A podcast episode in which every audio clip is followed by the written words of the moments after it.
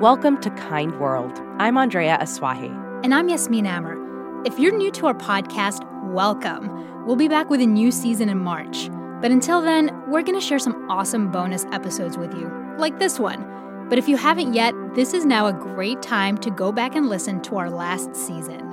So, Yasmin, it's 2020 now, and I don't know if it's just me, but I feel like people all around me are a lot more motivated about their resolutions. Maybe it's a new decade thing. I don't know. Oh, yeah, yeah. New decade, new me. I actually love New Year's resolutions. I do them every year, even if I don't really meet them. So this year, I want to read more books, maybe once a month. And you know how last year I told you I wanted to learn Spanish? Yes, yes. Well, I, I, thought I was helping well, you along with that. No but... bueno. So I kind of want to pick it back up, but I actually want to be a little bit more serious about it. So, what about you? Um, do you have any resolutions? I'm not huge into resolutions, but I really want to read more. That's a big one for me. I want to mm-hmm. read more. Um, I want to journal more. I think I just kind of want to have more downtime, like unplanned time, because I like to over schedule myself. Oh yeah. So that's I think that's kind of more of a goal for me. But the big one for me is is reading more books just for fun. I think that's great. So I usually do like different categories of resolutions. Like usually they're like fitness, this is my fitness goal, and one of them is like this is my financial goal, this is how much I want to save. And then one of them is this miscellaneous category. I never really know what to call it, but it's like a better your heart goal. So for me, that's in the past, it's been something like volunteering or journaling, like you just said. I haven't decided what this year's going to be, but I really like this one idea from one of our recent guests. I love this idea, and I'm really glad we're going to get to share it with our listeners. We got the chance to speak to Nancy Davis Kho, and she's the author of a book called The Thank You Project. In 2016, Nancy celebrated her 50th birthday, and she wanted to do something to mark that milestone. So she started writing thank you letters to all of the people and places and things that made a difference in her life. Little did she know that spending one year writing these thoughtful letters would have such a profound impact on her. Every week, I sat down on Friday afternoons to write my one letter, and I would sit and r- fill up a page about why somebody had been important in my life. And I could physically feel my shoulders relaxing, my jaw unclenching, just a sense of calmness and, and peace would wash over me. And I realized that the gratitude letters were helping me refocus every week i could think no matter how many horrible things had happened that week i could think okay i have this one person in my corner and it was just a really amazing way to do a reset nancy i'd love to hear an example of one of the letters you wrote Sure, I'd love to share one that didn't make it into the book, but I really enjoyed writing this. It's to my daughter's pediatric nurse. Her name's Jen, uh, and I wrote Dear Jen, I'm writing because I turned 50 last year and decided to write a thank you note to 50 people who have made a difference in my life for the care, consistency, and compassion you've shown Maddie and Lucy as their pediatric nurse since they were each only a few days old. I had to include you on that list. Your reassurance and skill have made my job as their mom easier, and I'm deeply grateful for that. You and I have probably stared together at those children on the exam table a hundred times in the past 18 years. But there are a few visits that really stood out to me. One was when Maddie was about 10 months old, and you said, I just love seeing how you two are together. It was a tiny sentence, but it was such a confidence boost to a new mom from a professional who saw moms and their children all day long, whether you meant it or not. I took it as a sign that I was doing okay with my baby girl. I also remember that horrible period when Lucy was five weeks old and was hospitalized with RSV. She came through it unscathed, but when I brought her in for a checkup a couple days after she was discharged, you took one look at me and understood what I was unable to say out loud. I was about three feet past the end of my rope and gasping for help, and you saw that and you rescued me. I believe the prescription was for my husband to get both girls out of the house so I could sleep uninterrupted for basically a day. I consider that nap the only reason I didn't fall into postpartum depression. My kids are thriving and confident and hardworking and smart, and I remember occasionally, but never enough, to give thanks that they are healthy on top of it. For your role in keeping them that way, I am so grateful. With thanks, Nancy.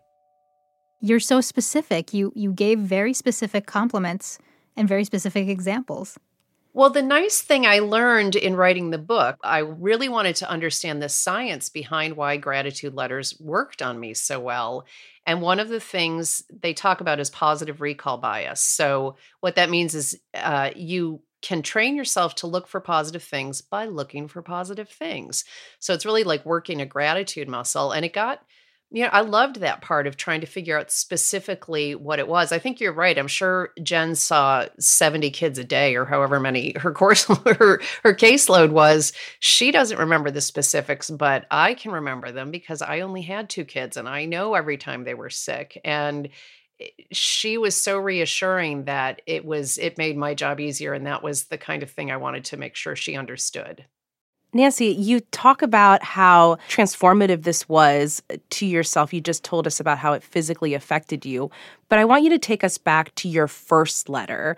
You know, wh- who did you write it to? What were you feeling when you were writing it? How did you start? You know, take us back. I wanted to start with my mom in part because she has dementia. I felt that, uh, you know, there was some time urgency to that. Thank you, Mom. Thank you for being such a warm, affectionate, supportive, funny mother, someone who pulled off the deceptively simple trick of creating a home that served both as a sanctuary and a launch pad for Sally, Larry, and me. I joke about it with my writer friends. My damn parents were so nice they didn't give me any material to write a memoir about. But they know, I know, and you know that our family life was the best gift you could ever give me.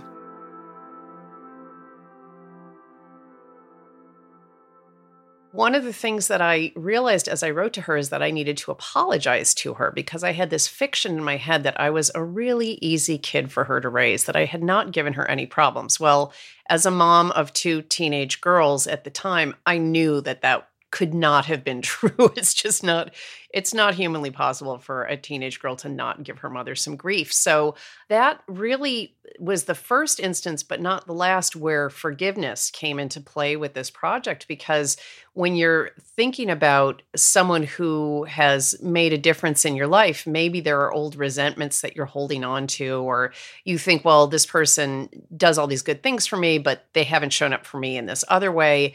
And I found that writing the letters really fostered a sense of forgiveness toward the people I was writing. And in some cases, it really it made me want to make amends. It made me want to be a better friend, a better relative, because I'd been the beneficiary of so much kindness in my life. I think of an essay I read a couple of years ago about a woman who feels herself becoming invisible to her family and realizing that she's like air. Who thinks about air? But then again, what do you do without it? I'm saying now what I was too young and dumb to understand then. You are the root source of the happiness and stability in my life. You have always taught me so much, from the flashcards that made me an early reader to that moment when I was 22, to last week when you and Dad took my aunt to the doctor and showed me once again what familial love and devotion should look like. I love you, Mom. I'm just so incredibly lucky to be your daughter. You wrote all these letters. They're beautiful and you sent them to people. But I'm curious if you wrote any letters that you didn't send. Oh, sure, I did. in fact, those were some of my favorite letters to write because as I got to, I think I was probably in the somewhere in the 30s, and it occurred to me I don't have to mail these letters. So by that time I'd really gotten good at thinking about, you know, who has helped shaped and inspired me and I realized, well, some of my ex-boyfriends, you know, taught me some lessons about what not to look for in a partner. And, you know, some of my terrible bosses were so terrible that I quit jobs and found jobs I liked better. So that was very freeing to realize that there were le- I could write the letter and gain all of these tangible benefits of expressing gratitude uh, without putting the letter in the mail. All of the good stuff comes when you write the letter, not when you deliver it. Boy, do I have some thank you notes I need to send. I wasn't thinking thank you notes, but okay. Yeah. But listen, this is, I think you should try it and let me know how it goes. Because if you can look back and say to your lousy ex, oh, you were a really good cook and you always picked up the tab for me and you always held doors open for me, maybe you weren't crazy to have been with that person. You know, maybe you were making the best judgment you could at the time with the information you had. We learn things through positive and negative examples. So, You don't have to send the letter. They don't need to know any of that, but it's a good way for you to reframe stuff and I think foster a sense of self empathy that you did the best you could at the time. How do you think a year of writing thank you letters has changed you as a person? I try to just cut people slack. Everybody's doing their best, and uh, I I do think it has made me a lot quicker to find the upside in whatever situation I'm in, or with or with whomever I'm spending time with. And you didn't go into this thinking that any of that would happen. No, I was just writing thank you notes. It's just I was just trying to you know kill time before my 50th birthday party. No, I did not see any of this coming. So I uh, inadvertently stumbled into something pretty powerful. Well, Nancy Davis Kho, thank you so much for being with us. I really appreciate you guys having me on. I love your show. That was Nancy Davis Kho. She's a Bay Area based writer and author of the book The Thank You Project Cultivating Happiness One Letter of Gratitude at a Time. Kind World is a production of WBUR, Boston's NPR station. Paul Vaitkus and Matt Reed do our sound design, and Iris Adler is our executive producer. I'm reporter and producer Yasmin Amer. And I'm reporter and producer Andrea Asuaje. Don't forget to subscribe to our weekly newsletter called The Care Package. We'll send you lots of good stories straight to your inbox every Saturday morning. Sign up on our website, wbur.org slash kindworld. Thanks for listening. We'll see you soon.